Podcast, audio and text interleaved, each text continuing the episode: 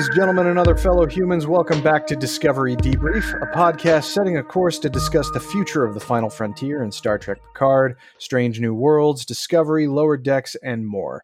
I'm co host Chris Clow, and I'm joined by the other members of our bold panel of Star Trek franchise explorers, including Rachael Clow. Hey. Ty Monaghan. Kapla. and the singular and distinguished Cicero Holmes. I don't do hugs. and of course, back to join us once again is the singular creator and host of the YouTube channel Trekspertise, Mr. Kyle Sullivan. Kyle, thank you for joining us again. Is this a rescue mission or is this still the torture? now, there's a few like really solid, just single lines in this. My brother is watching it as we speak, and he says monologuing protoplasm is easily one of the best lines in all of Star Trek. So, um, great line. I'm inclined to agree. Uh, before we actually jump into uh, a very eventful episode of Picard season three, we got to check in with everybody on this panel today, and we have to start with Ty because uh, Ty actually just uh, right just you just finished an episode of Deep Space Nine. Oh, moments ago, yes, moments minutes, ago, minutes yeah. ago. Yeah, we're trying so, to plow through. I know, yeah. So I obviously Rachael and I couldn't be here last week, but it, it didn't matter. You guys did an awesome job, and one of the things that I heard was that you are rapidly accelerating your uh, your absorption of Deep Space Nine. So where are you now, and how is that going? Oh man, well let me tell you, Chris. Let me tell you guys. Uh, we're in season five. The show is in full. It's cruising. Like okay, so in the past like several days, I've watched an episode called Things Past, where we find out that Odo did like bad crimes as uh, security, you know, head of security under the Cardassians, yeah. which always like kind of seemed. Yeah, there's a lot of things about this show where it's sort of like, hold up, you guys need to like address this. You know what I mean? Like, but but whatever. Uh, we had one called uh, The Begotten, where Odo had his own little uh, Lal like experience, uh, and Odo Odo had a child, changeling. Uh, we had uh, of course, like Purgatory Shadow, and then like by Inferno's like the, like the whole thing, like stuff's heating up. Like Dukat is bad again. The Jem'Hadar are like in the Alpha sector. Like there was this crazy like fake invasion switcheroo, but the two where the like they came through the wormhole, but then like they didn't really actually attack the station, right? Like they went to Cardassia, and like everything is still just on edge. But uh, the two craziest ones that I saw were uh, or, or most interesting episodes that I saw uh, were one called uh, the assignment where Keiko. Um, so like my wife and I were discussing the previous episode of Picard and the whole thing where Jack kind of like controls Sydney. Um, and my wife Julia was like, "We've never really like seen anybody do anything like that in the Star Trek universe before, where like it's not technology, but they're like possessed."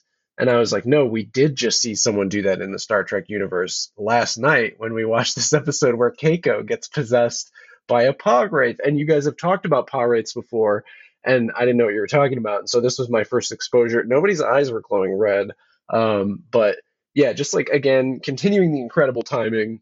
And then this one is like sort of like not really related to timing, but I just need to talk about it with you all. There's an episode where like Eddington, this guy, like so he was like the security guy, and then it turns out he was like with the Maquis, and then they make him like kind of a big ish bad for like a little while. And like he has this episode where he comes back, and like the whole episode is kind of like, hey man, has Sisko like gone off the rails? Like is Sisko like on this personal vendetta? And like the everyone the whole time seems to be like, yeah, but like it's fine, right? Because like Eddington sucks. And then and then there's this scene where like Sisko's like, I'm gonna draw him out. Fire these like poison bombs at the Maquis planet. And they're like, Captain, that's gonna like poison the whole Maquis planet's atmosphere and like nobody will be able to live there anymore. And he's like, Yeah, did you not hear my order? Fire. And they all like look at him, but then they all just like do it. And then the episode ends and they're like, yeah, all those people moved away and they like switched planets with the Cardassians and like it was fine. And I was just like, what? like, talking about unresolved. Like it was just so it was bonkers. So this season is like, yeah, no shortage of things to talk about here. But if anybody has any like other takes on the whole poisoning a planet thing that Sisko did, Yeah, it was uh, going to be uninhabitable for like 50 years after that, if I'm remembering. Something like right. that, yeah. Yeah. I think the moral of the story is, you know, don't be disloyal to Captain Sisko because he will yeah. f your planet up. Yeah. He's like Yeah. climate change. Did- like if did- if if the Ro thing would have happened with him instead of Picard, like he would have just you know just punched her head off for sure. yeah, He would probably have hunted her down, Yeah. man.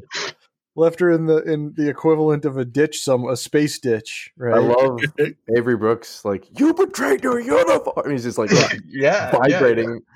yeah, he's at the height of his power. So, Ty, so season five. So, have you seen um the the the D- the Dominion prison facility yet? The two parter you said in Purgatory Shadow. I think that was one of them.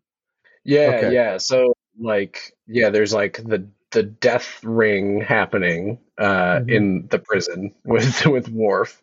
Yeah. Uh and then there's like the kind of like prison room with the transmitter thing Yeah. that's like embedded in the wall and like they kind of don't make a huge deal out of revealing that like Bashir is there and like the Bashir on the station is like not Bashir. So and that's actually I guess the biggest connection like direct connection uh to what we've been watching it's just like this this whole thing of like the changelings standing in for people and like mimicking the identity like that's very well established like that's totally Mhm. not a new thing that they do for Picard and I didn't I didn't realize that even though I had met the changelings by the time we met them in Picard so. Sure. Yeah.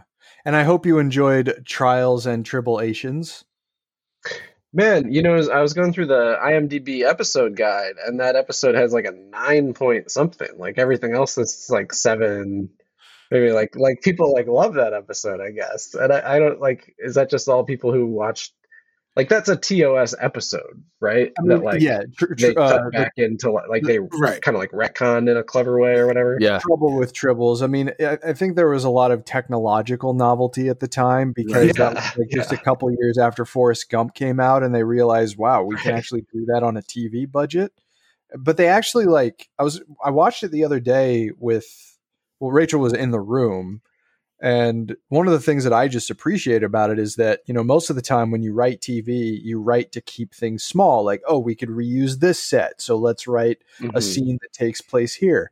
And in this case, they wrote to be broad. Like they rebuilt the corridor sets of the Enterprise, parts of the bridge, parts of the space station, and they did a pretty solid job. And like they a a chance meeting between Ira Behr and the guy that played Arne Darvin in the original series at a pizza place in Los Angeles led to him reprising the role 30 years hence to try and assassinate Captain Kirk. And it's just like, that's good Star Trek, I think. Yeah, I- that's good Star Trek. It's fun, is what it is, yeah, yeah. It's and, and you Now- get to see the DS9 cast in original era Yeah, costumes. yeah, costume. yeah, it's, yeah, it's cool. yeah.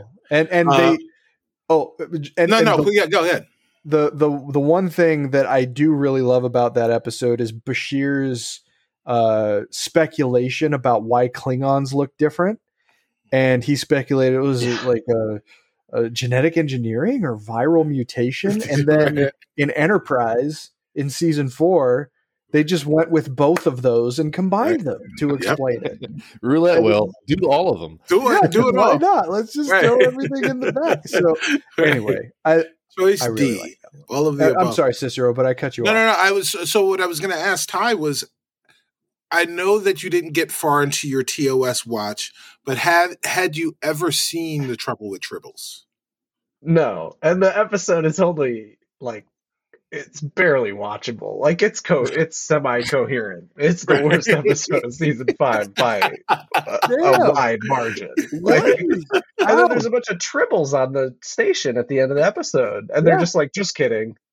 Right. It's like I don't That's how TOS episodes end. like the though, you Jem'Hadar know? are about to attack the station. You know, like I, Yeah. I like I get everything that you're saying, and I get why it was fun right. as like it's like going to a child's like performance and like you guys are the parent like you get Right. everything that went into this child's Yep. performance but i'm Yep. just like the uncle showing up to the child's performance and i'm like these kids aren't very good Ty, think of it practically in terms of the Dominion War. If a bunch of Jem'Hadar beam on the station, they could just pick up tribbles and throw them at their faces. no I but mean, that's what i'm saying the tribbles are gone now though like the, the Right, episode yeah. ends with them being there and they're like just kidding but Oh, the they whole thing of deep space nine is like stuff is serialized and like usually like the the their actual effects like to things but It might Not with the back, they Tribbles. might- the tribbles might eat all the Ketracel white, and then no more Jem'Hadar. no Gem Martin. Yeah. genetic There you go. Tribbles, or they just like, oh hey, here's a new meat source, like Edward The best- originally intended. All the best Oh, TV God. shows are the ones that take a panel of four people to convince the fifth panelist that it was good. That's how you know the sign of true quality. Have you met Star Trek fans before? Excellent. Well, I'm I'm glad that you are in the swing of things because yeah, it's just it's full steam ahead until the end of the show. So you know if you can keep up the pace, then by all means do because you're in for some doozies ahead. And hopefully you're starting to understand why we have such a reverence for Gul Dukat as a villain, and you still haven't seen anything yet. So so you definitely saw where he made the announcement that they're the Cardassians switching sides, so to speak. He's like, uh, attention, everybody, I am bad again. Uh, and Perfect. Cardassia has joined the Dominion. And Yeah. a big part of the reason that I did that is to upset all of you personally on Deep Space Nine. you and I on the same side. It never seemed quite Never felt right. did it. he's he's a man of deep feelings, you know, as you'll see in Waltz. Uh, but oh, dude, Waltz. yeah, we'll we'll have some fun. We're we're gonna have to. I, Kyle, I think you're right. I think uh, when Ty is done, we're gonna have to just do a Deep Space Nine review, a series review. Uh, because Picard would have concluded by then. I think the two of them, there's a synergy to talk about there, possibly. Definitely. Definitely. Yeah. Agreed. Well, uh, Cicero, let's go to you next. Just what's your life in Trek been like for the past week? And thank you for for taking over the center seat for assuming the con while we were out. And you're going to do it again next week, so thank you in advance. But what's going on with you? So, uh, yeah, the one thing that I want to say is heavy is the butt that sits in the seat. um, and because, uh, yeah, you, you, have no you- idea. um, but yeah, man, you you you make it look so effortless, and Oh. uh, it is it is. I was I was like a duck, um, you know, driving driving driving the boat. Uh, everything seemed like it was fine uh, right above the surface, but below the surface, I was going crazy. hey, Um, you, so- you made it. I, I thought it came out great. So People do say that about the way ducks drive boats. It's true. Right. Yes. Absolutely. Absolutely. All the time. All the time. Um, but uh, yeah, I, I, I guess my life in Trek has just been focused on uh, trying to watch this episode of Picard one more time, and I, I was not able to do that. Uh, so I wasn't even able to accomplish the one thing in Trek. I had one job, and I couldn't. I couldn't even accomplish that. But um, my my the other job that is a, a job deferred is uh, going to be starting in earnest really soon, especially since you just made the mention uh, about it, and that is a DS9 rewatch that I will be starting very soon. And uh, uh, I I think I was just telling Ty that I think my issue with I have no issue with DS9. My issue is that I've watched the show in its entirety one time through, and that was uh, three years ago during what I believe I had pre-COVID COVID. So I, you know, I think I had COVID. Um, I, you euphemistically called it the phage, um, and uh, I I don't think it was the phage. I think I think we do know it now as COVID, but I I was never diagnosed officially with it. Um, so so there are things that happened that I remember, and I you know obviously love the show. The show is great, and I had seen bits and pieces of it before and seen it kind of disjointed. Um, but it is a show that you need to watch in its entirety, and I want to watch it again in its entirety so that I can watch it having already known what's going to happen so that I can see the things that I missed. Sure. And uh yeah, so and and you know, if if there is one series that I want to be able to just have the encyclopedic knowledge of, it is it is DS9 that I Sure. you know, I want to be able to say, "Oh yeah, episode blah blah blah blah blah," and and know intimately what happened in that episode. So uh, yeah, DS9 is is coming up. Okay, sounds good. Look, I, I'm certainly never going to begrudge anyone whether it's their first time or their 90th time watching that show. You know, I think it's a it's a worthy endeavor all around. Uh, Kyle, how about you? What have you been up to for the past week? Uh, I am Star Trek wise still stuck in a bad Voyager novel, which I I'm angry that I have to finish. Um, I bought some comic books today from a place called Acme Comics in Greensboro, which was the new Star Trek line talking about the return of Sisko. So I've got Yes. some really nice reading to look forward to. But apart from that, just work, man. I'm traveling around like a moron, shooting interviews. So Hey, no, that's great. Um, being generally embedded in the world of comics, the creative team on the current Star Trek series is also uh, writing the current Steve Rogers Captain America ongoing series that is burning up critical charts. ooh, And Star Trek is right alongside their cited work. So I hope you enjoy it. It seems like a lot of people are. Yeah, So- I flipped I flipped through it and there's already a picture of Data with a cat and I got a little misty eyed like again because like you know this week this week's episode was great. Yeah, which which we will discuss here shortly. Uh, Rachael, Yes. you're watching TNG still. How's how's that going? Oh, pretty good. I watched the episode with um Tasha Yar's sister. Ah. Where she's like obviously conning everyone and they're all like, Oh, you wanna join Starfleet, huh? like, it's just the most obvious con. Um, so um that was good. That actress looks like Sarah Connor. Like, she does, so yeah, much. like Linda Hamilton, Yeah, Linda Hamilton, or yeah, um, uh, contemporaneously at least. yes, yeah, yes. But I mean, she also looks like yeah, she could play. Know. yeah, sure. I mean, fashion is so cyclical too. I was thinking, I was like, her makeup would be like very in style today. Fire, as the as the kids would say, Uh, Maybe, yeah, yeah, right, yeah. Yes. probably. Um, I'm cool. No cap, no cap. Total No fuck, that's fire. um, uh, but y- but yeah, it's going good. Excellent. Very good. As for me, um, so back on the 5th, the uh, s- four Star Trek The Next Generation films were released on 4K Ultra HD Blu ray. And uh, so I have watched two of them thus far uh, Generations and First Contact. I feel like higher resolution does a lot of favors for Generations. I feel like that, like that movie never really got a lot of uh, TLC in terms of its home media releases. I feel like at least.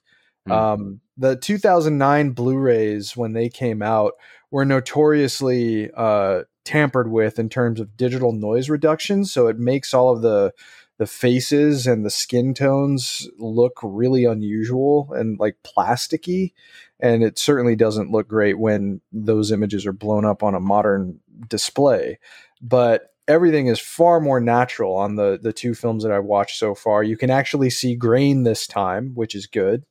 Um, and you know, Rachael and I were talking because she watched part of Generations with me, and she watched First Contact with me. And you know, it's kind of unusual when you watch Generations now. Having a frame of reference for the series makes it stand out just how differently lit the Enterprise D sets are in that film. And you know, I'm not because I, I feel like I feel kind of weird about it, but I wonder if I would feel weird about it if I didn't have the frame of reference of the series to rely on because it's well lit. It's kind of, I don't know, it leans on shadow a lot, like Mhm. more than I would have expected it to. But again, that expectation is derived from watching the show, which is very different. And they changed some of the sets to beef them up for Yeah. for, for for film. You know, the Enterprise set or the Enterprise Bridge set, I should say, got some pretty big tweaks. Like they put the, the the three center seats up on a platform. They finally gave Worf a chair. They added a bunch of additional stations to the side of the bridge, and it makes the the set look pretty different. But um, I feel like watching that movie uh, my issues with it that I have aired in the past did not stick out as much. Like maybe I am maturing to a point where I appreciate it more. I don't know. Uh, we we could talk about that thing for hours. I actually also bought that same set, and I watched okay. like the first you know hour of Generations just to see, and it does look kind of remarkable. Especially the sailing ship scene looks amazing. Um, I've Yeah, been I've on not- that ship too, by the way. really? It's the Lady Washington. Its home port is uh, not too far from Seattle, but it had actually gone up north to Bellingham Bay, which was about 15 minutes from where I lived at the time. It wasn't too long after Generations came out, but it's like a museum ship. So like it's not it's not a, a an artifact. They built it uh, in the 20th century so that this type of Yeah. ship can be experienced. But when we went out there, a storm came up. So I actually went below deck and I'm told that someone almost went overboard and my dad pulled him back onto the deck. I'm told. I didn't see that. But uh, so I have I, I've been on that ship, which is kind of fun. It looks a lot nicer than it did in the movie than Oh, it really? did when I Really? yeah. But anyway, I'm sorry, I interrupted you. Oh no worries, man. I I I've ta- I've I love that movie. Like to me, the motion picture and Generations are my favorites, Mhm. And that's kind of unusual for Trek fandom. But like I, I think the lighting in that in that movie is a point of contention for a lot of people because it doesn't look like the TV show. But the TV show, when you go back to it, looks so flat. Sure. And I, I love the texture of like if you park the ship next to a star, some of that star is going to come in through the window yeah. and cinematically like when picard learns of the family news like all the rooms he entered he's in are dark like he's turned the lights out because he's you know like that's what you do. You externalize character stuff in the environment. And like it just feels jarring to people. And i've seen a lot of people complain about star trek picard in the same way. Like they can't see on the ship and the show is dark and all this kind of stuff. But man i i adore the lighting in picard. And i think the lighting in generations is a lot of fun too personally. Oh yeah, totally. I mean, if they tried to light Picard the way that they light TNG, I mean, honestly, that might be kind of a staple of how they photograph the Orville. Like it does very much Yeah. recreate the the brightness. Yeah. Um, but it works for that show in a way that I don't think it would work at all in Picard, personally. But no, I mean, especially now, I'm inclined to agree with you about the way that the Enterprise itself is lit in the movie. I mean, I think it, I think that movie does not get enough credit for its craftsmanship at the very minimum. Um, because David Carson, who had directed Emissary and he had directed several episodes of Next Generation, kind of graduated up to the movie. And I think he did a really solid job with the with with what he was given. Dennis McCarthy's score actually came off a lot like I didn't ever think it was bad, but it, it never like kind of stuck out to me. But this time it really did. Like it, it was very melodic and it seemed descended from the show, but not identical to the show. And it Mhm. seemed like it had a bigger orchestra. So like it just it, it hit. It hit pretty well for me this time.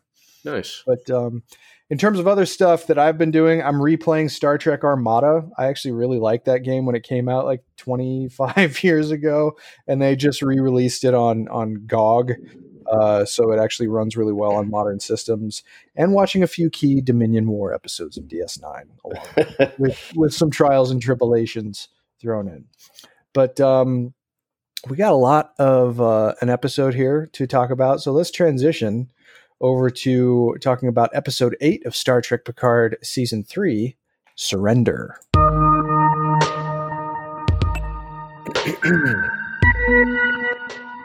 So, uh, as usual, this is an episode summary that comes from the fine editors over at Wikipedia with uh, augmentations by yours truly where necessary. So, to begin, Vadic locks all the systems aboard the Titan from the crew. She threatens to execute the crew if Jack does not surrender, which he does after she kills a lieutenant.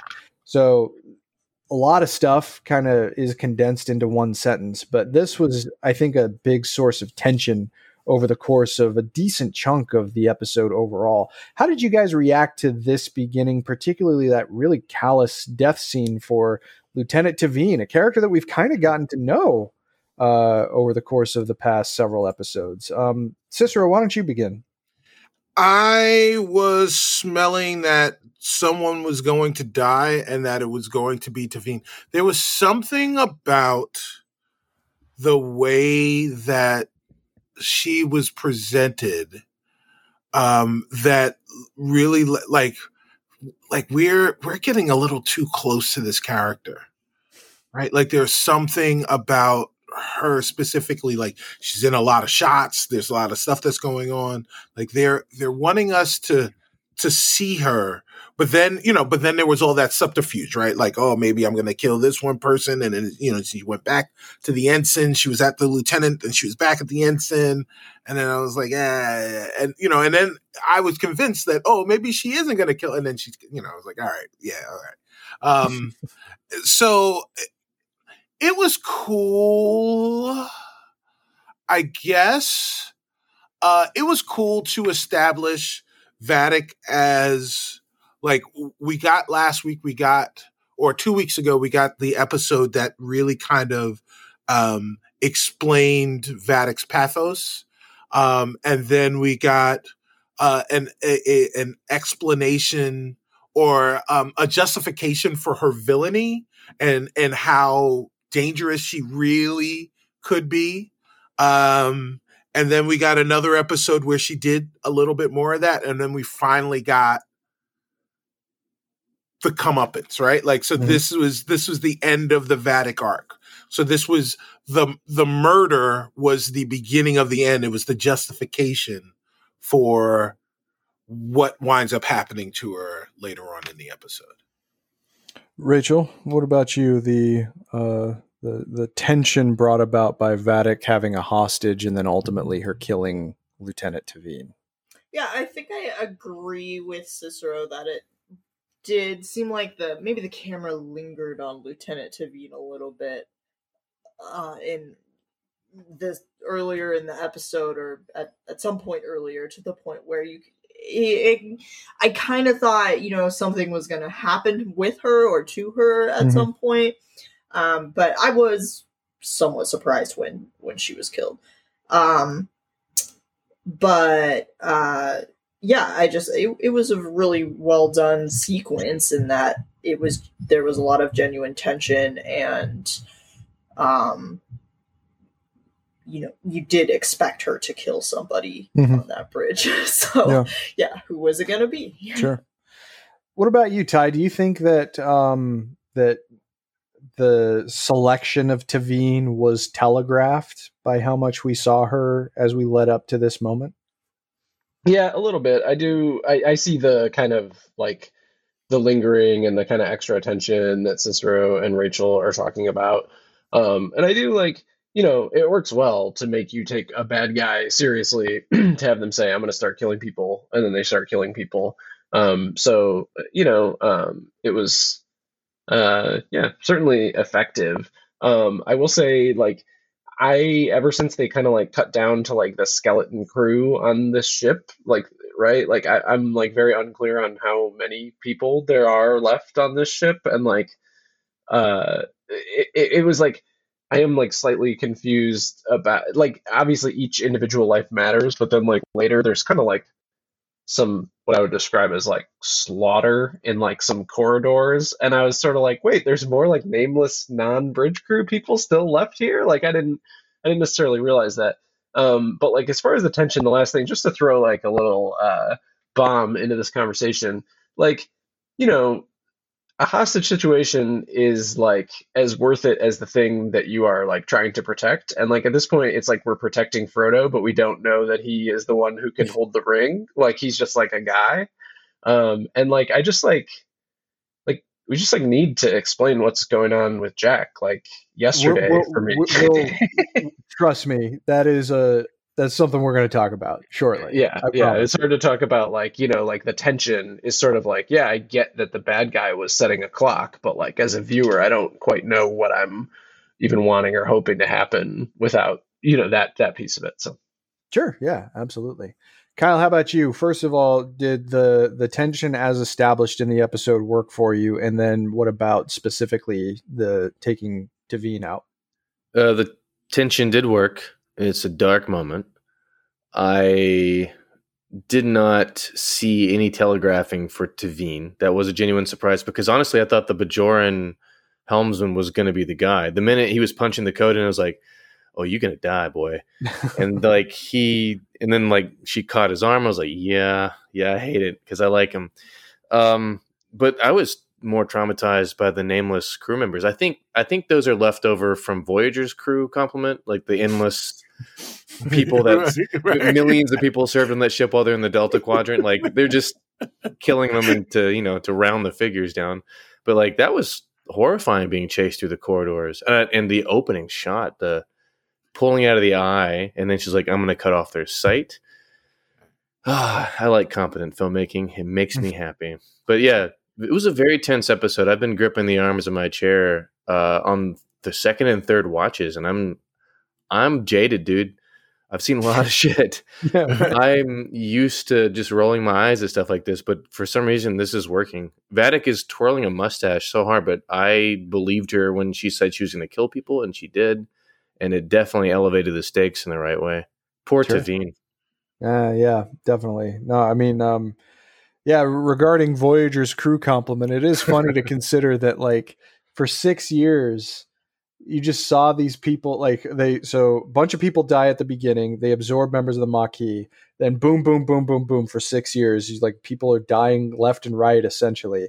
And then, you know, they absorb crew members from the Equinox at the very Yeah. beginning of season six Right. and that's like the only like new personnel that they get but it's enough it's enough so yeah They should have had the whiteboard from Battlestar Galactica with the number on it. right. Big budget, science fiction, lots of, and that the tension with that whiteboard and that, like, Voyager needed that. sure yeah oh totally no that definitely could have been used Chris, they So- did add Neelix, so but yeah right yeah which Yeah. a source of a And lot of Beth. humor from Terry Matalas which i also appreciate like the, that face is talking Yeah. to Vadic, neelix like of course right why not well um so as alluded to before um i admit a lack of patience um in that Vadic's dialogue which was carefully written around revealing any information about jack albeit with a creative flourish but like you know bobbing and weaving over any essential detail that could even give us a hint about what exactly is going on outside of the idea that Jack is important. So I guess what I'm curious about in in this respect is a question of anticipation. Are they building up what's happening with Jack too much or is that just going to be indeterminate until we know what his deal is going to be in in hindsight? Uh Ty, please. Yeah, there's no like it's like it's like we got invited to a show and then we attended the show and we've been at the show for an hour and a half and it's just been somebody telling us what a great show it's about to be. Like I don't to me it doesn't like the, we've kind of reached the point where there's nothing that it could be li- like it would have to be so big that it would be preposterous for it to be worth this. And I just like again to go like I don't this form of creating tension doesn't make sense to me. Like I don't understand why you would wait until halfway through Return of the King to reveal that Frodo is the one who can carry the ring. Like or you know what I, I just I just don't get it. Like it's not like it's it's frustrating to me and like I'm very ready for them to reveal more information about Jack. that's I just don't have another way to say it, you know. Kyle, mechanically speaking, I guess, in terms of the establishment of this tension, I think one of the things that stuck out to me from Harve Bennett was like at the end of Act Two, you run your your characters up a tree, right, and they're being Mhm. tormented in the top of the tree. Mhm. Um, do you think mechanically, just in terms of serving the story, that it's working to prolong? and, I mean, prolong is I realize a subjective term, but it's, it's a Freudian slip, you might say. is it working in terms of how you view the way that this is playing out? Uh, yes. Uh, for two reasons. One, there are people I've seen the chatter online that is expressing what Ty is expressing, where they are like, "Come on, out with it." they want to know, but they can't know yet, and it's creating attention. And like if you're telling a story, if you can if you can keep people glued to the screen, like you're gonna do it right. But the other half of it is that like not only is this a very puzzle box kind of move, but it's also like a very Star Trek kind of move, and like you have to be very careful about telegraphing details because like if you're using canon, which apparently they are, to to tie all this together, then you have to be very careful with the drips you let from the faucet, and so like it's probably different in this context than it is in a like in a, just a random one-off movie somewhere where you're like I don't know if you guys saw last night at Soho, it was like a murder mystery thing. You know, the rules are a little bit different if you're in a franchise land because if like I don't know, it's it's harder to keep that a secret. So they are really guarding it. I th- think though it's going to be okay. I think it's going to be worth it. You know, mm. like the quality of a garment is seen in the stitch, and all the stitches in the season have been good. So like I personally am not. I don't care. I'm having a lot of fun. They're going to reveal it. It's going to be great. And it, by all reports, it's going to be the next episode we watch where everything kind of spills out. And it's going to make sense. And I think it's going to be one of those things when you go back to watch it, it's going to be like from episode one, you be like, of course it's Tribbles. Why wouldn't it be Tribbles? I, they're, saying, they're telling us right there it's Tribbles. And you're like, oh, I'm an idiot. You know? Yeah, I feel like if not this coming episode, definitely the one after that for sure. Well, they're saying on Twitter that everything gets laid out and cinched together in episode nine, and then ten is just like closure. Like let's fix the the problem and close the show. That's what I'm hearing. Sure. Yeah. So the fact that the tension exists and that people are anxious to know is a sign that it's working. Yes, and another example is Shaw. Everybody hated him when he showed up because he was an antagonist. And the fact that they had an emotional reaction to his antagonism means the character's working. The mm-hmm. show is working. If everyone wants to know and they can't know, it creates a tension. It's like, all right, why can't you tell me? but it, it, you know, if they didn't really want to know, they'd walk away and stop watching. Sure. They're not, they're still watching. Yeah. Yeah. And so are we. And so, so are we. we. Cicero, how about you? Uh, I I agree completely with Kyle. Actually, um, yeah, I don't even know if I have anything more to add. Uh, like I, I just yeah, I I am on board. It is tense. I'm riding the ride. Um, I see the critiques. I have the critiques, but it's not stopping me. Right? Like, oh man, these fries are a little too salty. I'm I'm gonna finish them though. They're from McDonald's, right? Mm-hmm. Like that's it's what it is. Yeah, sounds good. Rachael, is the prolonging of Jack's story working for you? In this episode, it did. Um, in some previous episodes, I was starting to get annoyed. Um, but I felt like I I felt like it, by the end of this episode, I was like, okay, I'm I'm okay with waiting another episodes. Um, and it sounds like if if Kyle and Kyle's sources are to be believed, um, next episode we will find out what happens. Sure. Um. So, yeah, it, it was. Yeah, I'm okay. To quote Nero, "The wait is over." Right. There's only so many other places it can go. Uh. All right. Well, let's move along with the plot. So this is a big one. Geordi explains that the only thing keeping Data's personality from being devoured by Lors is a partition between the two sides within the neural net of Android M510, but Picard thinks that Data could potentially overpower his brother. After Geordi removes the, partition, the partition separating them and realizing he cannot overpower Lore, Data surrenders his memories.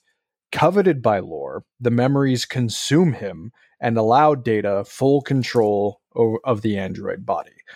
Um, so last time I was on, we talked a little bit about a lack of suspense due to the fluctuating nature of Data's mortality over the past 20 years, uh, putting it mildly. This instance brings a greater level of finality to Data's restoration, um, and it does so by kind of merging data and lore with data serving in first position, so to speak. How did this moment land with everyone? Rachael, the the latest rebirth of data, conceivably the last time we're gonna see it. Maybe. We'll see. Seems like they like to kill data a lot. Um, so this was a roller coaster for me because at first I was like, I how many times do I have to watch Data die? Like this is That's what Picard felt. ri- ri- goddamn ridiculous. all right, and then I kind of saw where they're going, and I really thought that the you know the the, the bad lore dots on the brain changing to the good blue Data dots. data dots was a really nice um little piece of a piece of writing because you were like oh it Oh, happened that's not how neurosurgery works. Really? I, I mean i'm not a neurosurgeon i don't know maybe but We got to change the dots now.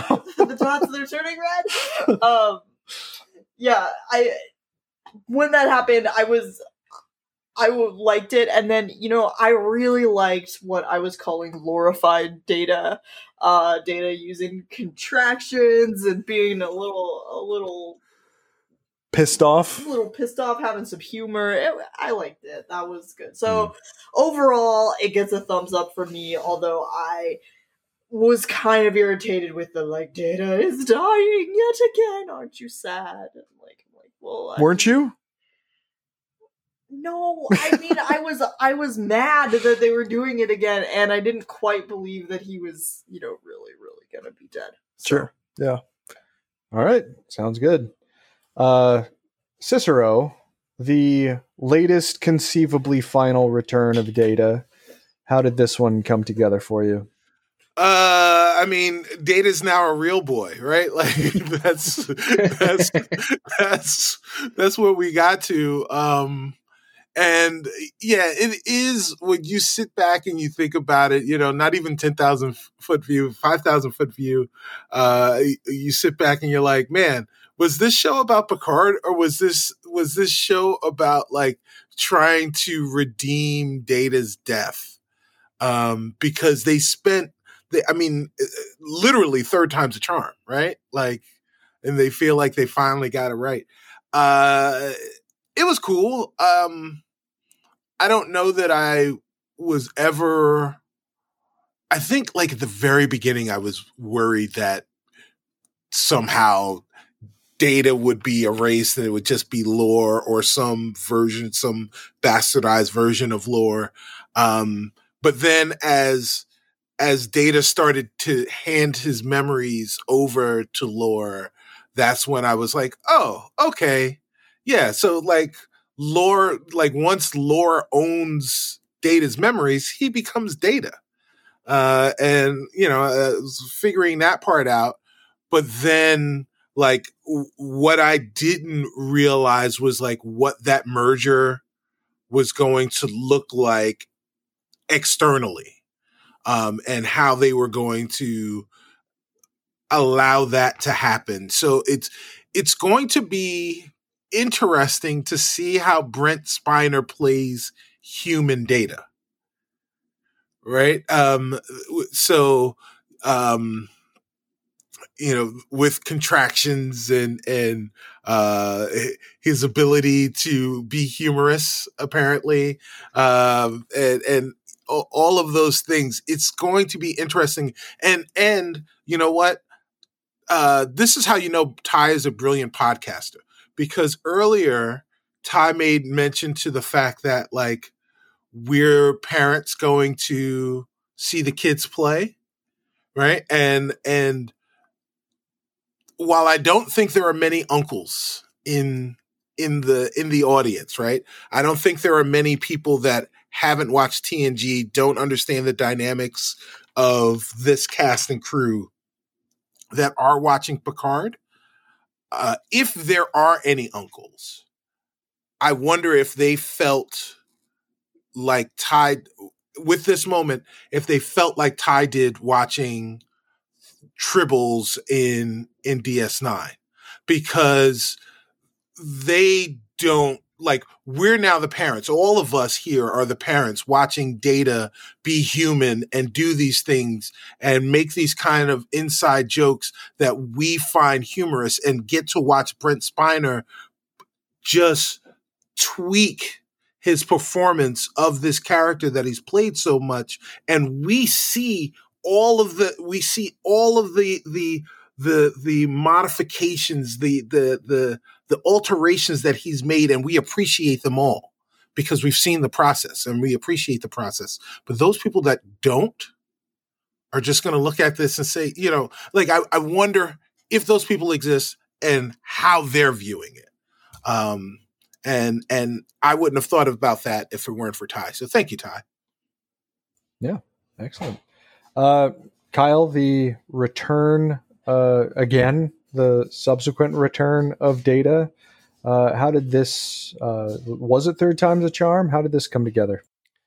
Uh, I think it's great. It, it wasn't. I guess I wasn't entirely worried. Maybe I was a little bit. Maybe maybe I was like Cicero, where like there was a minute. It's like, well, who knows what they'll do? Maybe it will be a lore. Um, but the minute he started handing memories over, you're like, yeah, it's gonna be okay. And but it was very, it was still very satisfying. And I think that um, this is a much more, if this is Data's conclusion, and I asterisk, I don't think it actually could be, but if this is Data's conclusion, I think it's a very satisfying one because it combines all the wayward artifices of the Soong experiment together, and it makes a more perfect whole. And it lore and data are opposite sides of a personality if you think about it and i really like that about lore. No one likes lore and he is ridiculous but you know he he's they spell it out in the scene so well. You know he's been spurned and he's upset and angry about data's life. Data can't have the emotional capacity to appreciate that and like they get to meld and they become a single person and it makes sense. And i liked it better than the other data deaths so to speak or conclusions if you can call it that I liked it quite a bit more.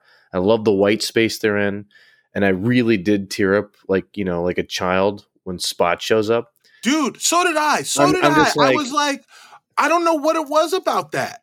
Because but Spot yes. is the best of data, and it, and we yeah. knew it. Like it was never really said, but at the end of Generations, like you saw how important that stupid cat was, and you're like, yeah, this is data is a feeling creature. He just doesn't know how to acknowledge it. And like it's all full circle. This feels way more full circle for data. And in an unexpected way. And he's a synth now. So is Picard. Like in theory, this data stream can keep going. They could hire new actors to play these characters. They don't have to look like them. Like he's software, dude. So is Picard now. That's kind of interesting. Yeah, yeah, I can see where you're coming from. Absolutely. Uh, uh, also, uh, sh- shout out to Tasha Yar. Yeah. Right? How uh, about yeah. that? Yeah. Yeah. Yeah. That was uh, that was a nice acknowledgement. Um, Ty, how about you? How did how did this come come together for you? Are you in general agreement with everybody else, or did it hit you a little differently? Uh, it was fine. I liked the virtual space thing, like the representing what was going on. Uh, you know, in that way, I thought was pretty cool.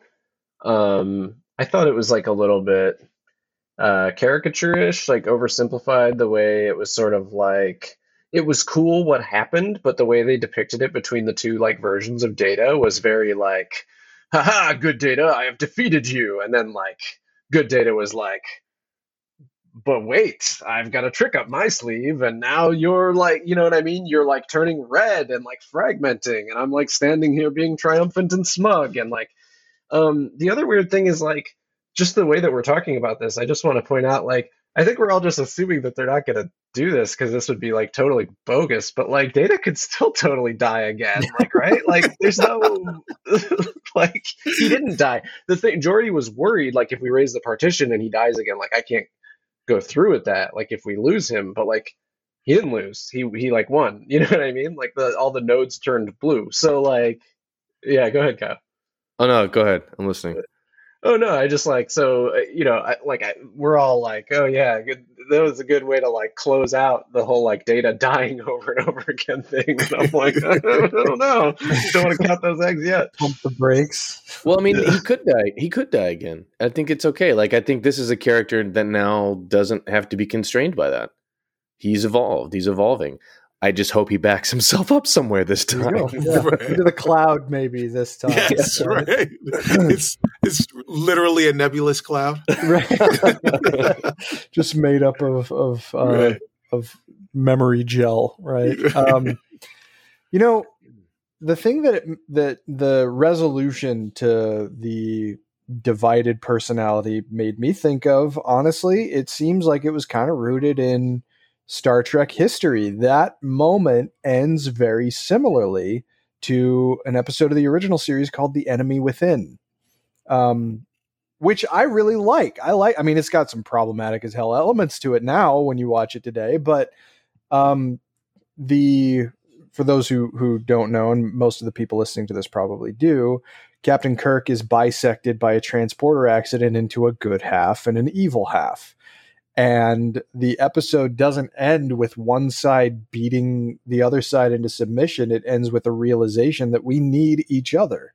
And it ends with both of them hugging before they're reemerged or re- remerged, I should say. Um, so it had some echoes of the enemy within. It's a more um, it's a little bit of a slower burn, certainly, but I appreciated that. You know, I think that there is some, I think that there is some universal power to the idea that these, you know, these really vicious rivalries that people are capable of can only really truly end when we stop fighting. You know, it's not always just pounding the other side into and pulverizing them into dust. Sometimes it's just laying down your sword and resolving to to live and let live. And I think that there is something very true to Star Trek's traditions by going that route. Yeah, justice for Tuvix. Right. Yeah. Hey, hey, you know, you know, it's funny on the Ready Room episode that Tim Russ was on, he was asked specifically about Tuvix and he's like, people still talk about it. And he's like, yeah, well, it's uh controversial. I'm sorry. I just have to say the Deep Space Nine episode that we just watched right before signing on to do this podcast was one where the Defiant crash lands and they find a civilization that is uh, their ancestors because when they take off, yeah. it's going to put them 200 years in the past. And like, they, eh, like, without discussion, they all agree, just unanimous consent that when the option to like create two defiants and have one of them crash land and one of them go back to deep space nine is like proposed they're like oh yeah of course let's do that one. Let's split all of us into two separate beings and one set of those beings will go crash land on this planet 200 years in the past but we don't care about them because we'll be the ones that get to go back to deep space nine. Like star trek like needs to like talk about some stuff, man. and they they like did a Black Mirror episode. They, they didn't want to cut off their ancestors from living their lives. They have just as much of a right to live as uh, as the primary crew does. I assume is the rationale for that. It's been a while since I've seen that one, but I do remember being like, "Huh, that's that's a yeah, choice. they eventually make It's a a different choice. decision, but yeah, at the beginning, right? They're they're like, "Oh, cool! Like it's it's fine to like let a bunch of us like it's fine to just spawn different versions of us Right, that go yeah. through totally different experiences, and we don't have to worry about them." Like, Yeah. whoa, think about that. Well, let's move along with the plot here. So the rest of the crew rush to the computer core to plug data into the Titan systems, which he manipulates to protect Jack and vent the bridge, killing Vadic. So again, simple sentence for but just for structural purposes. I have to say, so Picard as a series has continued the modern streaming era Trek tradition of incorporating stronger language into the franchise regarding Vadic's pronouncement right before b- being blown out of the Titan great Trek F word or the greatest Trek F word? I have I have to ask. Uh, Cicero, what do you think? greatest, greatest. It was the most appropriate Yeah. moment. So there was early internet. There was a, um, a like a tech TV interview with this old guy who had this phonograph. Right, it was like this clay phonograph thing, and he's in. You know, he's being interviewed by this kid, and he's talking about how it's one of a kind, and he's showing it to the to the kid, and his his fingers get a little crazy, and he just snaps it, and it crumbles in his hands, and he goes, "Oh." Shit! Right? and it is, it is like the most appropriate thing to be said at that particular moment. right. It's right, like that was realistic casting and realistic writing. It was perfect for what Vadic, you know, like what would have been going through that character's head at that particular moment. Perfectly uttered. It was the greatest, greatest uh offensive word use in in Star Trek history. Probably the most natural one too, if I were to yes. editorialize. Uh, Yes. Rachael, what did you think? Uh, I enjoyed it. Yeah. Yeah. I felt like it felt in character and earned, and not just like it was there to like be cool or whatever. Or shock, like uh, the admiral in the very first episode of Picard, right? Right. That one. Yeah, I, Stick- I kind of yeah. Remember that. But um, no, this this felt like this character would say this in this moment. Yeah. So, Sure. Ty, did you enjoy her pronouncement? Yeah, I did. I wish they, I I do wish they would have done like the PG thirteen movie policy and just like limited themselves to to one because like yeah, this was this was clearly the time, right? Like not like Yeah. Picard talking about how long it took him and OG Jack Crusher to get back to to safety Sure. when they were they were like flying around and got stuck or, or whatever. Um, but you know, I mean, side benefit, you know, I just appreciate them opening the. I certainly don't feel as as worried about any slip ups I might make with my language on this show because hey, if you're watching Trek now, you know what you're you're getting into. I mean, Picard himself is dropping the bomb, so exactly. Uh, Kyle, how did that hit you in the moment? Uh, it, it was so perfectly earned and natural that I didn't realize she had said it until after she had blown out the window. I was like, hold, hold Yeah. up, you know. Same. But it it was good. You know, it felt perfect. Yeah, yeah. F- before this one, my favorite one was probably Ensign Tilly. I think it was season one of Discovery yeah. when she just gets overcome by how cool the science is in the moment, and that was fun. But this one, yeah, I think it has to slot a little a little bit higher. Uh, well, the death of Vadic seems to be placing an even greater level of importance on the identity of her benefactor, if you can even call it that. Were you guys surprised that this appears to be the end of Vadic's road, considering that we've still got two episodes left? Did you guys think that maybe she was going to ride this through until the conclusion, or was she always a stepping stone to get to the ultimate um, antagonist? Uh, Kyle. Yeah, I'm I'm surprised she went out this early. I thought we'd ride her mustache twirling villainy to the bitter end, and it Right. came a little bit sooner than expected. So now, Mhm. like, I don't know what to expect. Right. I'm, you know, yeah. Yeah. Most definitely. Uh, Rachael, what do you think? Are you surprised that Vadic's off the board by now, or Yeah, uh, I agree with Kyle. I'm kind of surprised that she uh, she died so conclusively. um, uh, we actually just watched uh, movie Sunshine, where a similar thing happens. Someone freezes in the vacuum of space and then run get That's hits right. their ship and goes into a million pieces.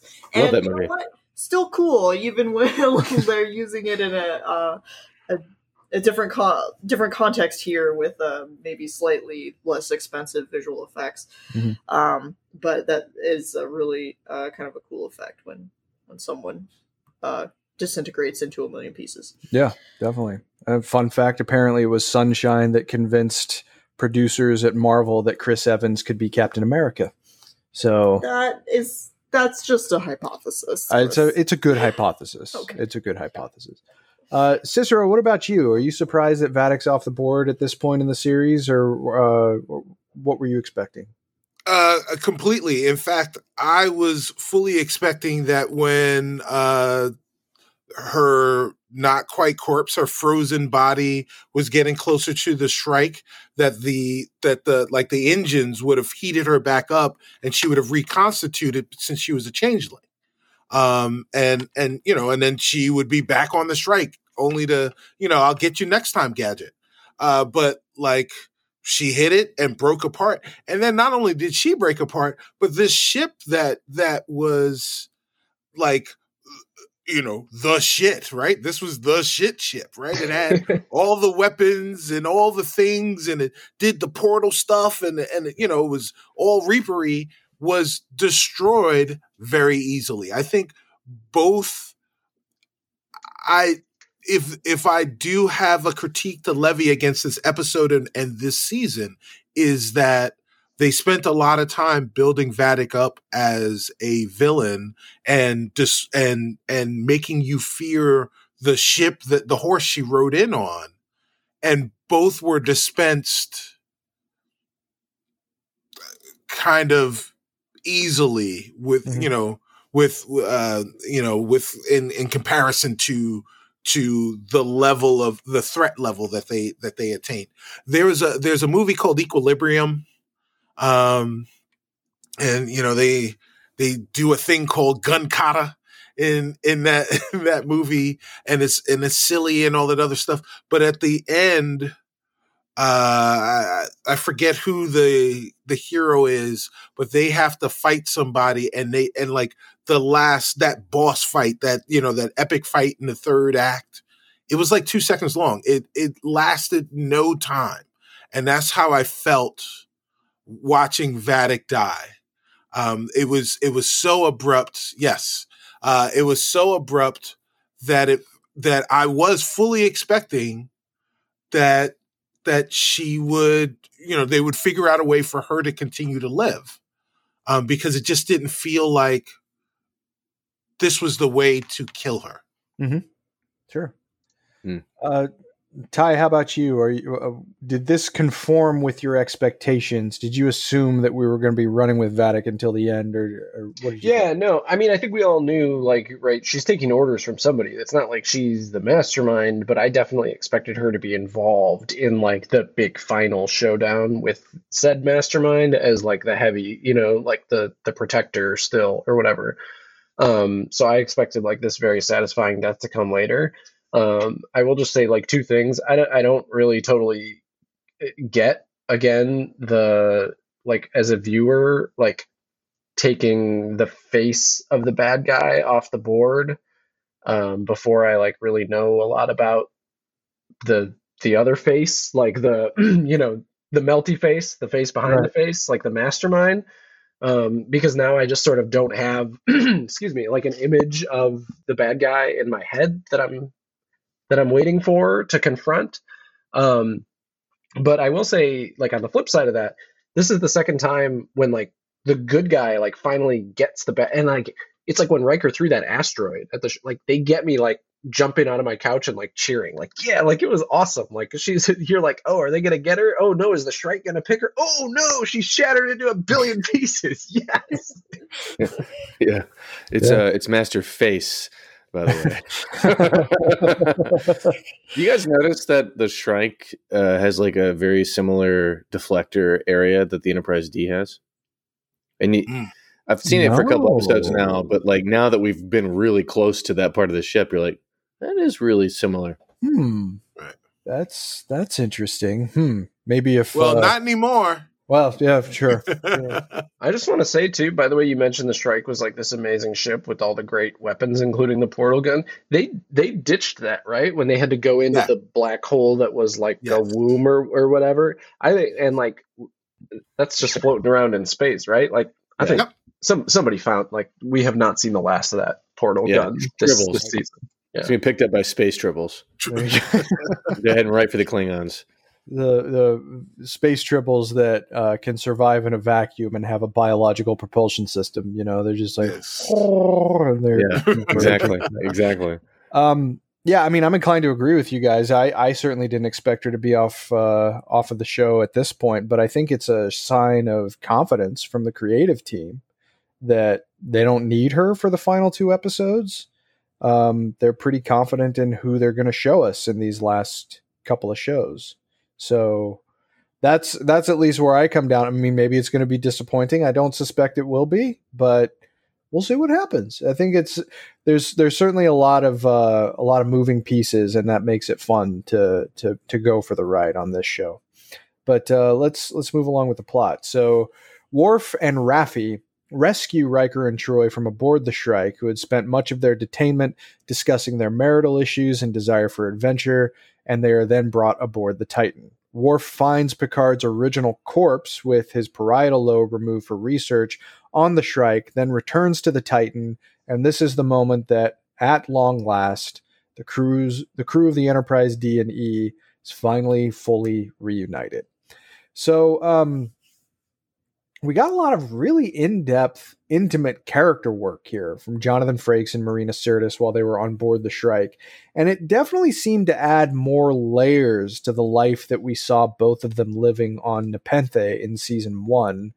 Um, and I'm just curious how these moments came together for everyone because, for me, this is something that like I, I've I've said before on this show, like I have a lot of investment in Will Riker, of course, and by extension, Deanna Troi, because they're so inextricably linked. We went for the entire journey of the seven seasons of the series, seeing the dimensions of their relationship and how it evolved, and of course, how it culminated in the films. Um, but you know, it, it, does seem, in retrospect, when you look back at the episode from season one that they were in, they had a pretty nice life and in the moment that felt appropriate but you know you start to think about it and they've leaned a lot on this season on the idea that Riker has been struggling the entire time with the loss of their son. And so it colors the way that you see that season 1 episode differently and they've decided to just bear hug it and use it as a moment to uh, mutually reinforce each other. Uh, so it came together very well for me but uh, how did it come together for you guys, Rachael? How did uh, the heart to heart between Deanna and Will? I was confused a lot of the time because I was like trying to remember what had happened in er- the earlier seasons and what they were talking about.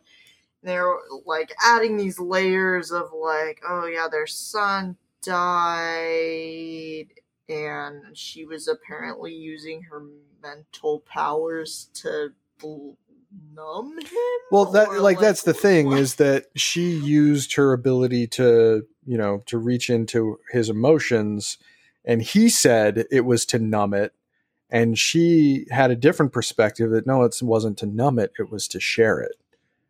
And then Yeah, I I mean, I understand that all like from a sort of straightforward having watched the episode it's just in the moment i was a little out of it because i was very confused but I will say that I just really enjoyed watching the characters like be with each other. Sure. Yeah. that I was like kind of a uh, like I was okay with it, even though I was kind of like not following as well as maybe I should have or wanted to. Um, but I was like, you know what, I'm I'm just gonna go with it because like I I'm just enjoying the characters being together. Mm-hmm. Yeah, well, that's fair.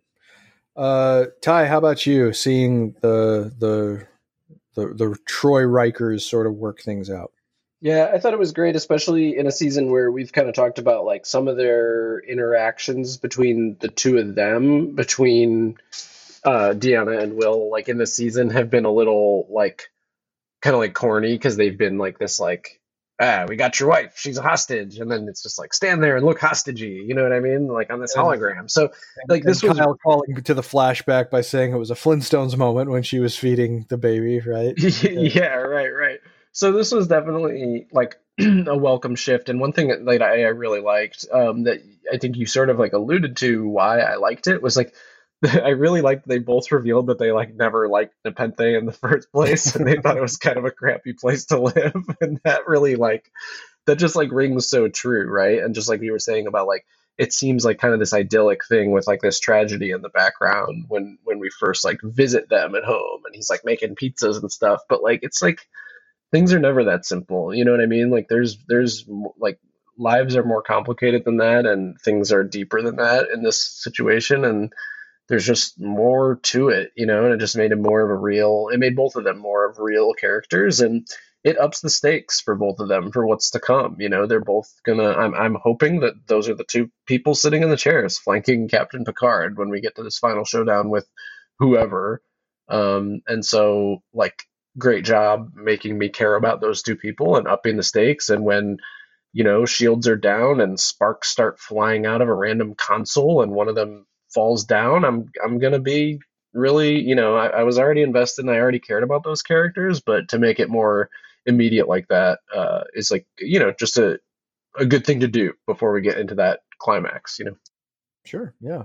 Nepenthian shriek bats made me think of uh, Chicago cicadas. Uh, that's that's that was what I thought of. Uh, Cicero, how did you think that this came together? Um, I, like everyone else, I thought it came together great. Um, much like Rachael, I was uh, still trying to like I was trying to figure out exactly what you know what the deeper meaning to some of the things that they were saying were, were but it ultimately it didn't matter, right? Like I got the part that the parts that did matter, which were that that Deanna was was trying to share some of his pain, some some of Will's pain, so that he wouldn't have to feel so much of it. And Will was saying, I needed to feel all of it, right? I wanted to feel all of it. Um, not only no, not that he wanted to, he needed to, right? Um, and and it and he resented the fact that he couldn't stop her from from feeling it all right because he needed to feel it all in order to get through it all and and she was robbing him of that and that created a chasm between the two of them and you know like all of those things what i really got to see ultimately in in that conversation which i love by the way was two people that loved each other right? It was two characters that loved each other, eh, but it was two actors who loved their characters, and they were two actors that loved the the human that was playing opposite them. So like a superfecta, right? like it's a really weird relationship, right? Right, right, exactly. um, but you know, being able to see that, but the superfecta of it all, the part that I love the most was Worf walking in and immediately macking on Deanna, right? Like just just he gave since we can say it, he gave no fucks right he gave none about about the fact that his his co was right in front of him and that happens to be your husband and the look on will's was, face too is right like, you know yeah. I, I am right here right also their exes let's yes. not forget yeah um, yeah Right. So like, but like, yeah, the fact about. that he, right, right, exactly. Like the fact that he just came in and was like, "Yo, I- am gonna say what I need to say." right. And you're just gonna sit here and listen to it, and and that's it's just what it is. Yeah. And he said he gave his piece, and then he kept it moving, and I loved that. It was wonderful, mm, wonderful, yeah. in all of that. Yeah, definitely. Kyle, please take us home with this.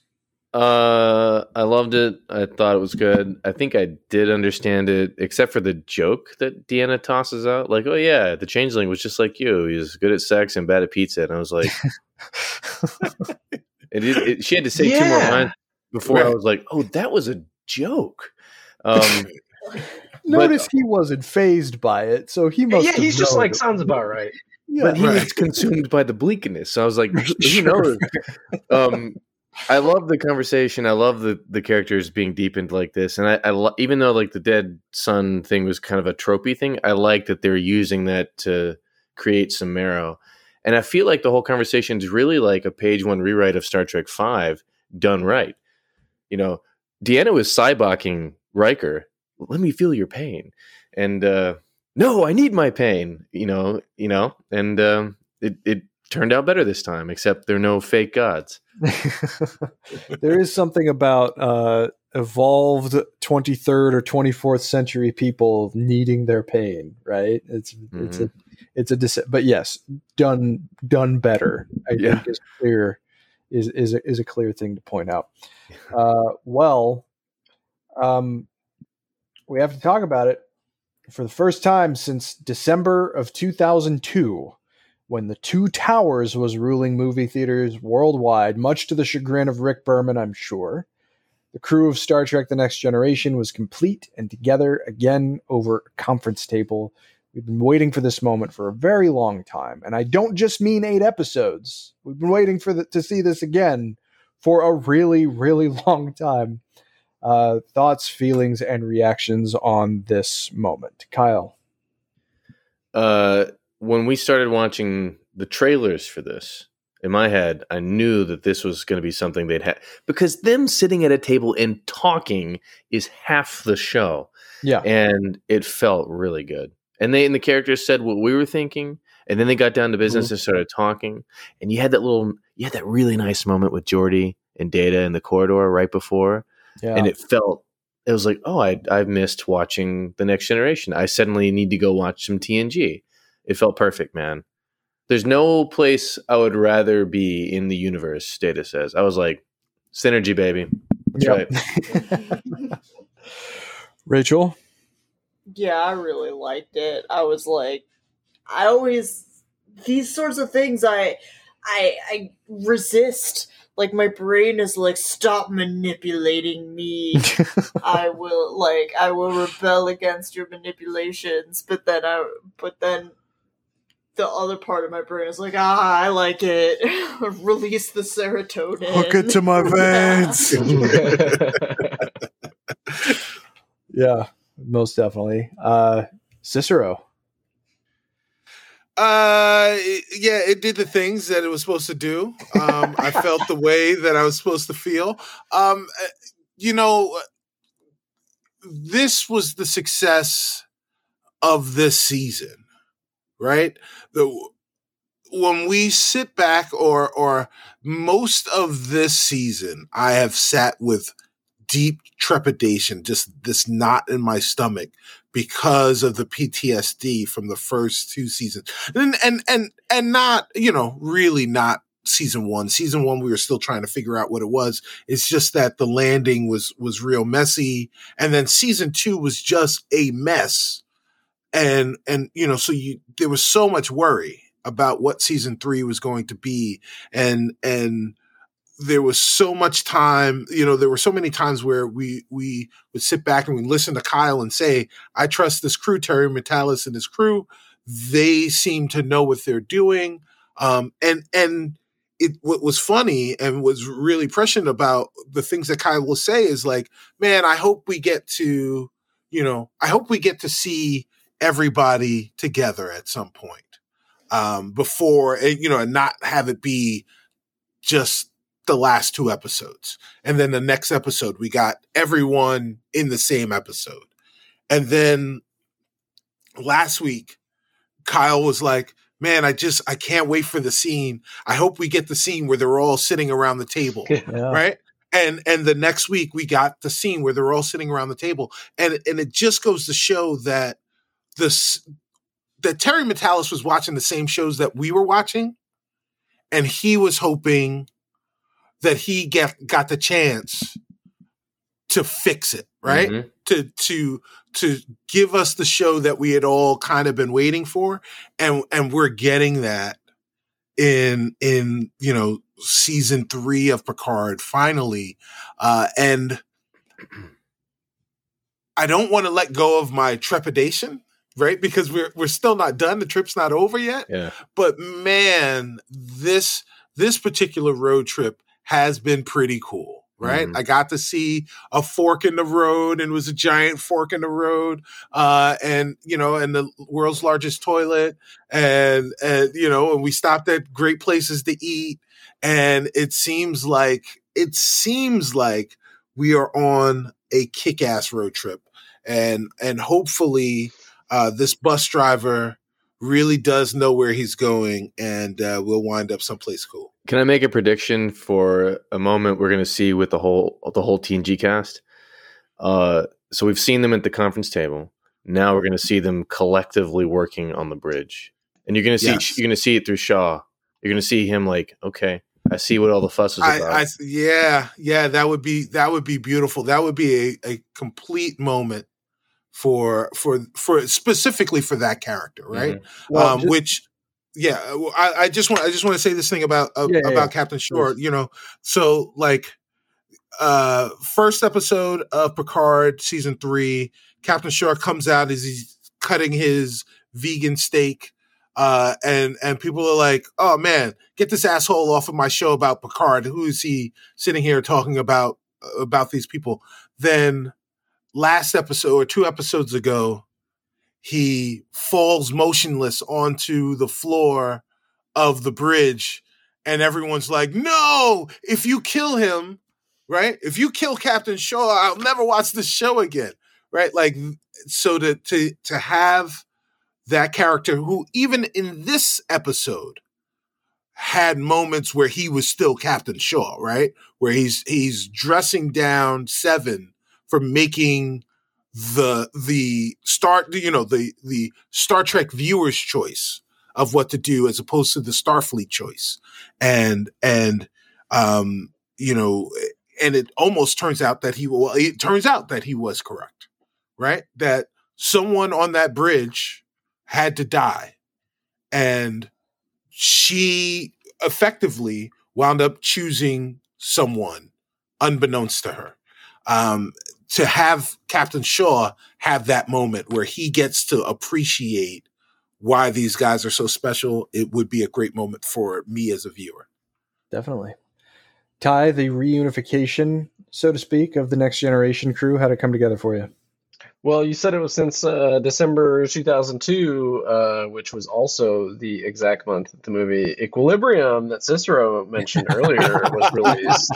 Let's talk about a brilliant podcaster, Cicero.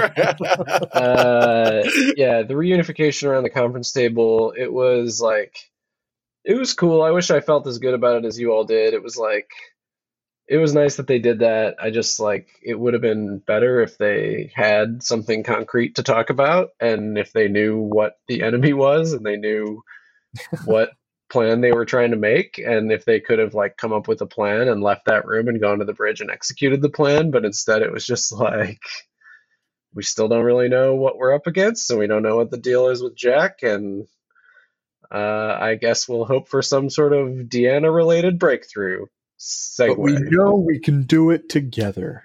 Yeah. Yeah. Yeah. Yeah. No, I mean, um, look, it, it hit me in all the right spots. Um, and I know that this is a, a, a very loose point of comparison, but I think that this is really borne out in other places too. Just this this idea of legacy sequels and these instances where the principal performers that are still around on some of these longer standing franchises, it seems like the people who have the keys to those proverbial kingdoms, so to speak, have an aversion to bring characters together. And it's really frustrating. You know, we saw it most visibly with the Star Wars sequel trilogy, right? There is no reason we we did not get Luke, Han, and Leia together. You know, they ran out of time. Maybe they thought that it was something going to be something that they could get to later, but they killed Han in the first movie, so it didn't seem like it was ever going to be in the cards. And there's no reason for that. It's just it seems like I don't know. I mean, vindictive seems too strong a word, but it just doesn't seem like that was something that should have happened. And then it seemed to be borne out again in the first two seasons of Picard. All of these people are around. Why aren't we getting them back together to tell a story worthy of them? People have been talking for 20 years about the idea that this is not a collective uh, group of performers that have gotten an appropriate send off. There is a chance to do it what the hell are you waiting for? And thankfully, we now have a season of Picard where those like col- those those long-standing issues that I've certainly had with a lot of legacy sequels where the creative teams just seem so against giving people what they want are finally doing it in a way that creatively works. And it's not an impossible thing to do. Maybe they don't think they can match the the feelings that you had when you watched those original stories. Well at least try you know? And they're trying. And i think it's working for what for just just from my perspective. So it was something I was very happy to see, something I've been waiting a very long time for, along with mm-hmm. a lot of people. So sticking the landing, you know, Star Trek in the streaming era has a hit or miss record with sticking the landing. So let's hope that uh, and you know this this I can't help it. This is a stupid fanboyish thing, but in the past on this show, we talked about the idea that they gave lip service to the necessity for all of the the the ships in the fleet to interlock to be able to talk to each other so it's easy to find other ships and we speculated uh, well maybe they need a different ship maybe they need to dig up an old ship and season two of Picard established that the saucer section of the Enterprise D was retrieved from Veridian 3 and is inside the Fleet Museum. Maybe? Maybe that's a stupid prediction. I don't No. know. They telegraphed it uh, earlier with Mika or Micah Burton, her, her character leaning to her dad while LeVar Burton and Patrick Stewart were first meeting. What about what about Hangar Twelve? Like they're they're gonna give you that. Um, They're gonna give it to you. The Fleet Museum's got another little spot in the last two episodes somewhere. Yeah, Look- man, you- you- we gotta Goonies this shit. We gotta, we gotta, you know, we gotta, we gotta ride Yeah. out. We gotta ride out on the ship at, to end it all. Yeah. Why not? Why Look, not? I'm sure Second- that saucer Second star to the right. was in kind of rough shape, but Geordi takes good care of those ships. He's been rebuilding it. That's been his special project. That's why he's at the Fleet Museum. Yeah. I'll uh well, okay, we have it on the record. Let's let's see how things I play bet out. money they've built the set. That would be that, that would be a hell of a thing to keep under wraps. Uh, but if they can pull it off, then that in and of itself would make it totally worth it. In addition to just the the moment that we could all potentially Yeah. get from that. So I, I think I think you're on the money with your criticism. Like I think season three of Picard corrects so much of what we've been seeing, not just in Star Trek, but like Star Wars is a good comparison. And I think that in in a couple of years, uh, that we might regard Terry Matalas the way we regard like Nicholas Meyer, as someone who pumped like a Mm. nice fresh bag of blood into the whole thing. You know, Sure. Yeah. Yeah. Well, uh, th- things are looking good so far. Things are things are looking good. Well, uh, in the final part of the plot, so Shaw orders Seven to blow up the Shrike. Troi encourages Jack to confront his fear and step through the red door he sees in his visions, and then the episode ends.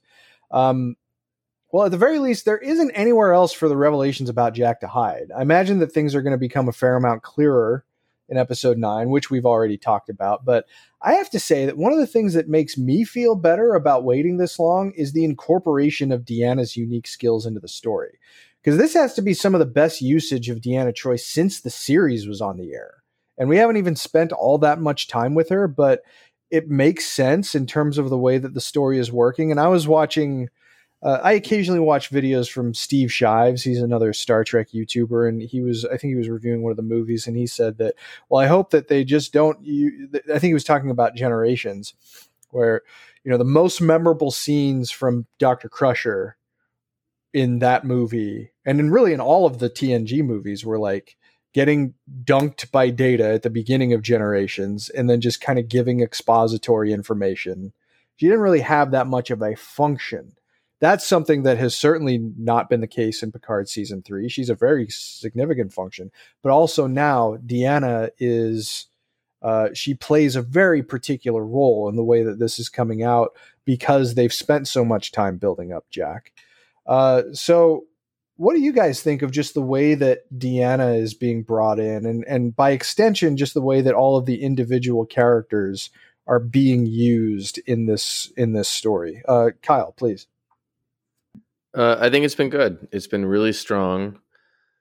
D- uh, TNG suffers with Troi and Crusher in particular Yeah, about being sidelined and being expository devices. And I think that they, if and we only have Deanna for you know a few episodes. We've only seen her really uh, presently for one episode, but like it's you're right. It's like she's on she her character's being plugged into the situation in a very satisfying way, in a way that seems useful, and all of the pieces, all the chess pieces, maybe except for Ro, have been uh have been used to that satisfaction, especially the core cast. Like everyone's sort of part of this, and it makes sense the way that they're part of this. Like someone thought about it at the part where they write this stuff. yeah, right. Mind blown.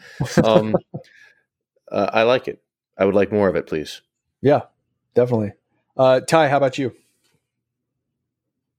Yeah, I would agree with that. I mean, it's good. Uh, I think, you know, like like you said, it's just one of the best deployments of Deanna and her special. Like, there's a lot of times on TNG when I feel like they almost forget that they have this incredible ability at their disposal, even in situations yeah. where it would be like remarkably handy. And so to finally like see them just like directly making the connection of like you can feel what's going on in people's thoughts. There's something seriously wrong with this guy's thoughts. Maybe you can help, and like we actually get to see that in in, an, in like a way other than just like go to your appointment with Counselor Troi.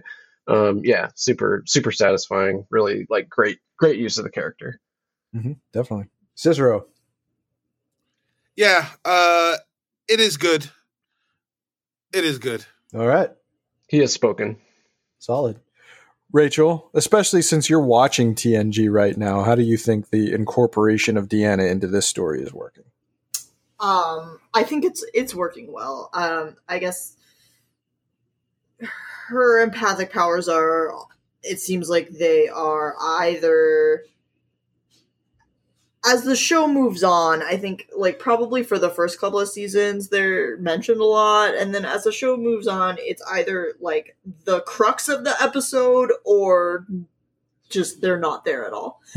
um, and um, it's good to you know see them being mentioned if yeah. she's around. Like, I, yeah, I I just there's I don't know. There's so many so many times where it's like I feel like she should be able to solve this more than she is. Sure. And I think that the the reason that I feel more strongly about it is just because as we talked about at the beginning of the episode, she they have been building up this this situation with Jack for so long that they have now reached a point. They've reached kind of a critical mass where the one member of the TNG crew who has the ability to provide absolute clarity is being employed to answer that long-standing question. So I appreciate that. That's all.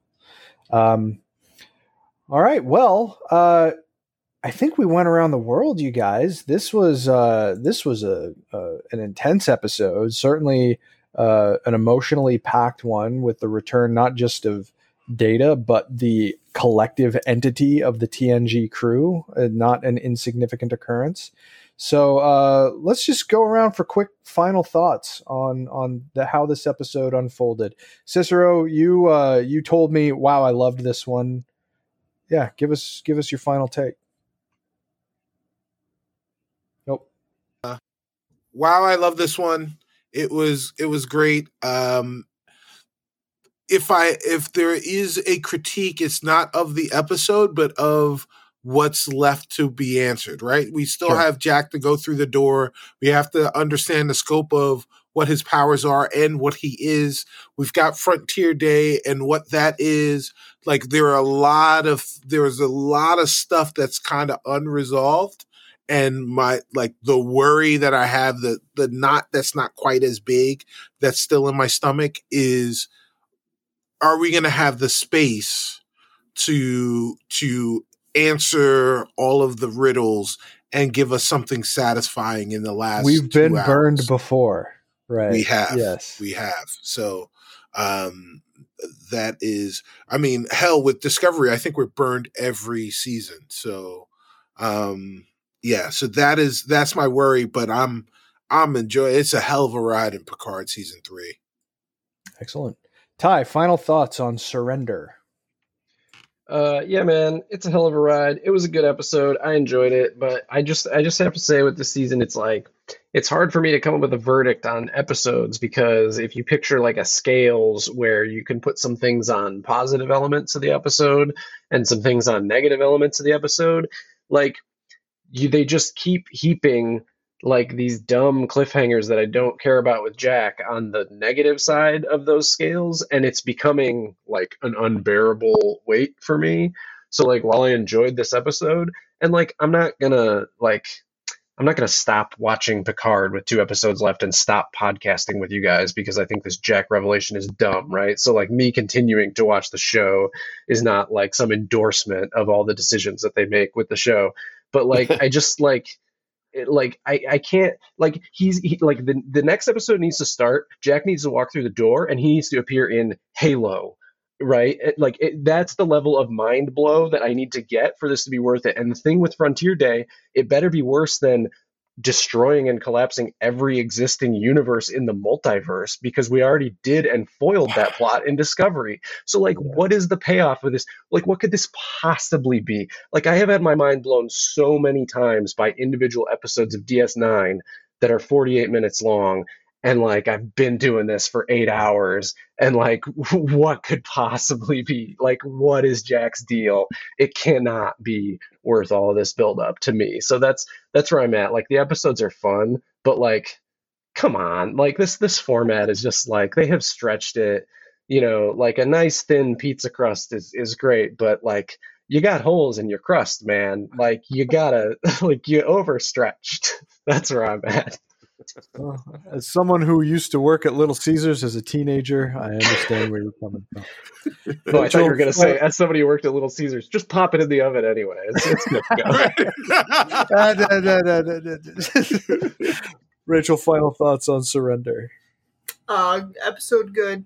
All right, excellent. Uh, yeah, I I guess I feel kind of like Cicero, where I'm like, like I've touched this hot stove before, and I don't want to touch it again by getting too excited. Like you know, you're all excited, and then you're like, oh, that was disappointing. But so I'm I'm just trying to whatever they have in store for me, it just you know relax and let the universe uh or you know the people who were are writing Picard, um, the, uh, you know, uh, tell the story they're going to tell, and hopefully I like it. Mhm. You must have faith that the universe. I think our listeners unfold. need to know that I, I perceived Rachael's gesture there as as like absorbing the next two episodes, like as one puts on a relaxing face mask, like just soaking it in through the pores. That's Yeah. When she watches it. She put she puts her, her fingers on her face and and rubs the. I think that's in. what I'm going to visualize because I, it seems like I could use that. So It's weird. I thought I put the lotion in the basket. I, I'm confused. well, uh, Kyle, give us the last word on surrender. Oh man, last word. Um, I had a lot of fun with it. I am not worried at all. Uh, I made a, an analogy of the uh, the stitch versus the whole garment. Each stitch we've been shown has been e- excellent. I am 13 years old again, sitting, you know, on my butt with a sketch pad with TNG on the TV, drawing spaceships. I'm having so much fun, and they can do whatever they want. I'm gonna. I've had a great time this far. I don't think, even if they screw up the landing, I'd be like, I, I'm still smiling. It's reached the point now where the whole season has become worth it, even if there's one. absolutely. I think Yeah. so. You know, and I can't wait to binge the hell out of this thing after it's over. Mm-hmm. I just want to watch the whole thing in one sitting and see and understand what I missed. But I, I, I feel like a kid in a candy store. Mm-hmm. Maybe an essay at some point down the road. Definitely, definitely. All right, Count excellent, great. Well, uh, I liked it too. That's uh, th- I think that's what uh, that's what we'll say about surrender. Let's move along to everybody's favorite time on Discovery Debrief.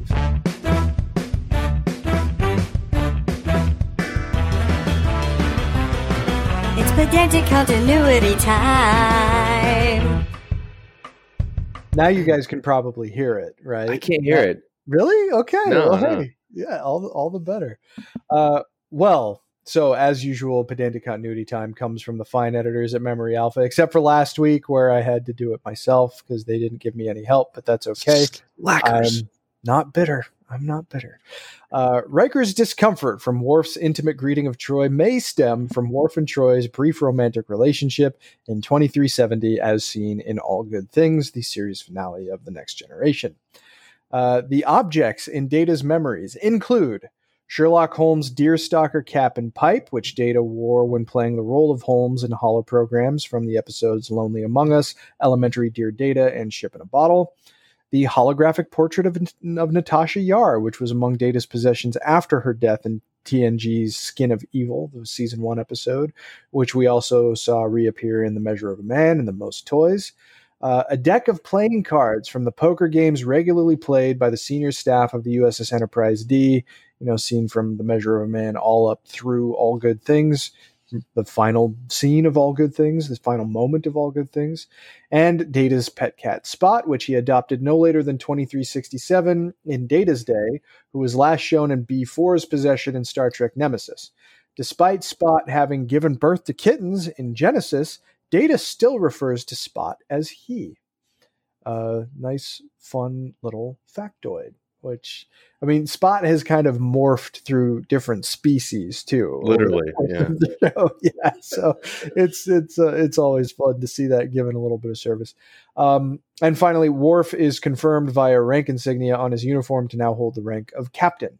Um, and so, in, in non canon EU material, including the Picard novel The Last Best Hope, which depicted sort of the beginning of the evacuation of Romulus, uh, upon his promotion to Admiral and his appointment to lead the evacuation of Romulus, Worf was actually handpicked by Admiral Picard to become the next captain of the Enterprise E.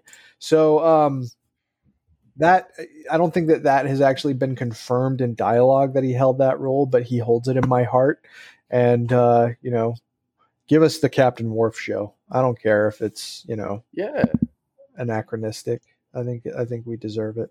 But um, Kyle, thank you again for taking the time to uh, join us. Is there any update that you'd like to give on where people can find your work? Uh, thank you for having me. It's always fun. No updates. Trekspertise.com. I live All there. It's my Excellent. house. good place to start, of course. Uh, well, uh, thank you to our panel once again. I think we we had a, a fun discussion for a good episode, but that is going to do it for episode number 92 of Discovery Debrief. We hope you enjoyed the show, and if you did, please like and follow us on our social media channels. And if you'd be so kind, we'd also appreciate it if you wrote a review for the show wherever you found it. It only takes a minute, and let us know if you wrote one, and we'll be happy to read your review on the air when it's posted. If you have any questions, you can follow the show on Twitter at DSC Debrief, and feel free to send us questions through Twitter or by emailing us at hailingfrequencies at discoverydebrief.com. Please be sure to set your courses for this feed for future episodes, and be sure to join us next time as we discuss the next adventure of our friends from the Enterprise D and E. As always, though, until we meet again, please go boldly, my friends.